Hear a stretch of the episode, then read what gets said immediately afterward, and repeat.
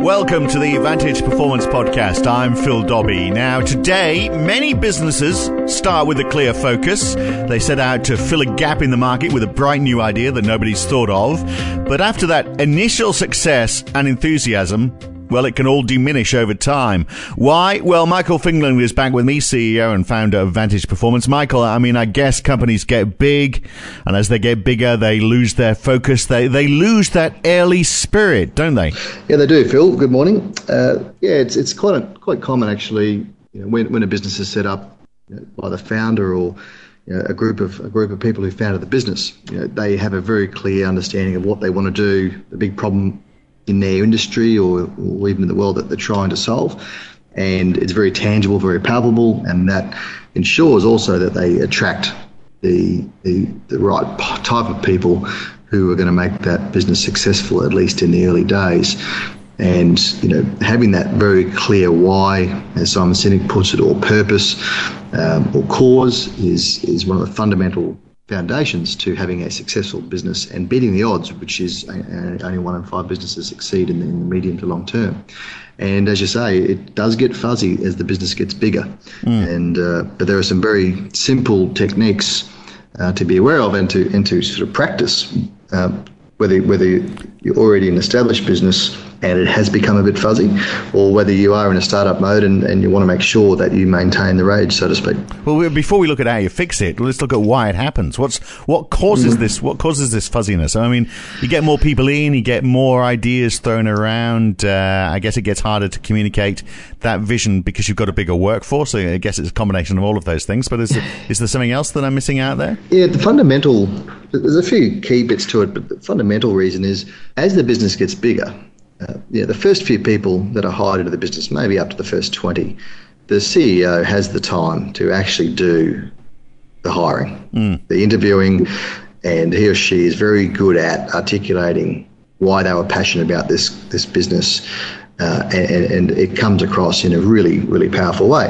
But naturally, as the business gets bigger, if the CEO hasn't done a great job in instilling that into the next layer of management and down as the business gets bigger, it gets fuzzy, or it doesn't even get talked about, which is more often the case. As the business gets bigger, more people come in, and particularly if you've got a business that's growing really quickly and you're hiring maybe 10, 20, 100 people a week or a month, if you don't have that part of your recruitment process really down pat, the message never actually gets through. So you end up hiring people who actually aren't coming to the business to further that cause, which is what you obviously, the whole idea is if you can get people who join you who believe what you believe, you're going to have a much stronger business and a much stronger foundation. So it just gets diluted over time because the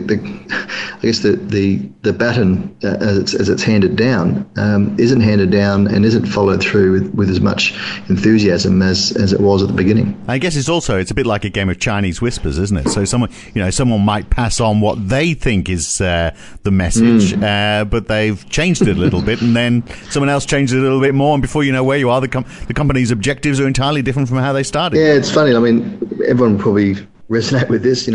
We've all done this test, I'm sure, in primary school, where the teacher did the simple test and gave a message to the first person in the circle, and then their job was simply to pass on that message to the person on the right of them. Yeah. And as you go around the class, the message that you get told once you've gone around the 20 people is a very different message to the one that started out. Well, I was always the kid in the middle who completely changed it and fully understood what was being passed on, but completely changed it. But look, given that this is the problem, how do you solve it then? What's the answer to getting things back on track and getting that focus back again? Yeah. So first of all, it starts with being aware.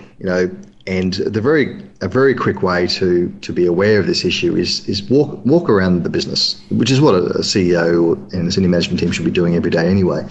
But simply walk around the business and start having conversations with your staff. If they can't give you a very clear articulation of what it is, you've got your answer there that there's something missing, and you'll know it within 5 minutes. If the first 5 people you talk to and you get 5 different answers, you've got an issue to solve. And the important thing is, if you get this right, you'll have much better staff engagement. Your sales will increase dramatically because you'll also attract the right customers who believe in what you believe as well. And so that's the first bit. Acknowledge that you actually have a fuzzy why, a fuzzy purpose. One of the the top five things that always comes back in every staff survey is we don't have a clear understanding of where the business is going, let alone our own, what we're responsible for in our own little role. So first and foremost, understand, do you have a fuzziness, a gap in the business? And then what you need to then do is say, right, okay, let's regroup as a senior management team. Let's update this. Let's rediscover it, if you like, and put it into very plain words that, 2 or 3 sentences that would explain exactly why this business was created and what type of cause you're trying to progress. Then you need to make sure that you then go through a process of articulating that across the business. And you literally need to have this spread around on the wall, on the website, and everything you do.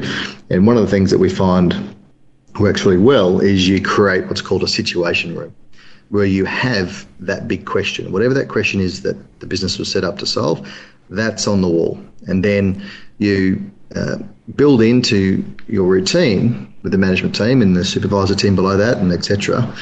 And you have this in the tea room. This is the big problem we're trying to solve, and then you ask everybody to spend a bit of time each week at random times just to come in and just focus on that big question.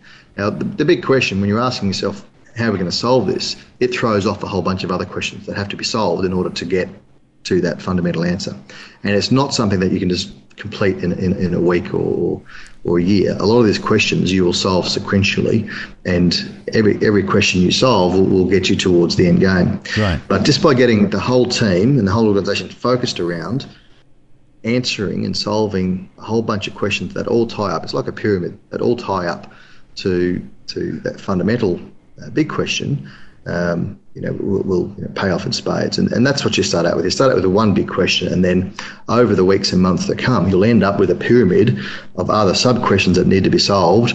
And that process just helps cement the whole purpose in the team in the first place, but then ensures that it's not just words on a wall, you're continually working at it, and out of that will come new service lines, new solutions, better ways to market yourself, better ways to recruit the right people, and that process continues. And that's will ensure that it's always embedded and it won't get fuzzy. So this situation room you're calling, it sounds like there's some sort of police... Or inspiration room. Inspiration room. I was going to say, a situation room makes it sound like it's some sort of police incident. It's all been roped off and you can't go to work for a couple of weeks. But this inspiration... Describe it more like an inspiration room. Inspiration room. Okay. So the ideas, if you're looking and you're doing a bit of brainstorming and trying to find solutions, is it possible you're going to come out with the whole reason for the business being very different from how it started? I mean, you may be starting to say, well, okay, we need to make sure everyone's got the same focus, but you go through this whole process and then think, well, actually, the focus is different from where the business started, but it's more relevant to today. Yeah, and it ties in with, and that's exactly right, Phil, the original purpose can change as you go, because you may well have...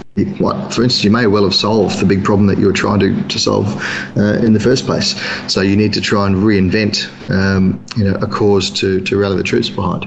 Or it simply might, have changed over the years, and as the market moves and you see a bigger opportunity to do more good, whatever it is that you're in business to do. So that process and having that inspiration room ensures that people are continually thinking about, why are we here? And out of that process comes much more stronger strategies, and it's a bit of a mind trick as well. Having these things on a wall visually, as opposed to just being discussed in meetings, penetrates a different part of the brain than what audio does. So you have a combination of these things, and they're more likely to stick. But having it visually means that people are more likely to remind themselves to think about it, spend time thinking about it, and if you get the whole workforce all behind that one thing, you're going to have a lot more ideas coming out of the floor or from the floor than, and not just have to rely on management to come up with all the ideas all the time. All right. Okay, the inspiration room. Get yourself lots of sticky labels to stick on the walls and lots of marker pens and get started. Makes perfect sense. It's good to knock ideas around, isn't it? Michael Fingland, appreciate your time. Thanks, Phil. And you know there are going to be some people who go, oh, this is all touchy-feely stuff. Haven't got time for that. I've got so much work on. I just can't spend time on this sort of thing. But, of course, it is crucial to the business. What is the business about? There's not a more fundamental question you can ask. And if you don't understand that, how are you going to make the sales? That's it for the Vantage Performance podcast for this time. Back again soon. I'm Phil Dobbie. Thanks for listening.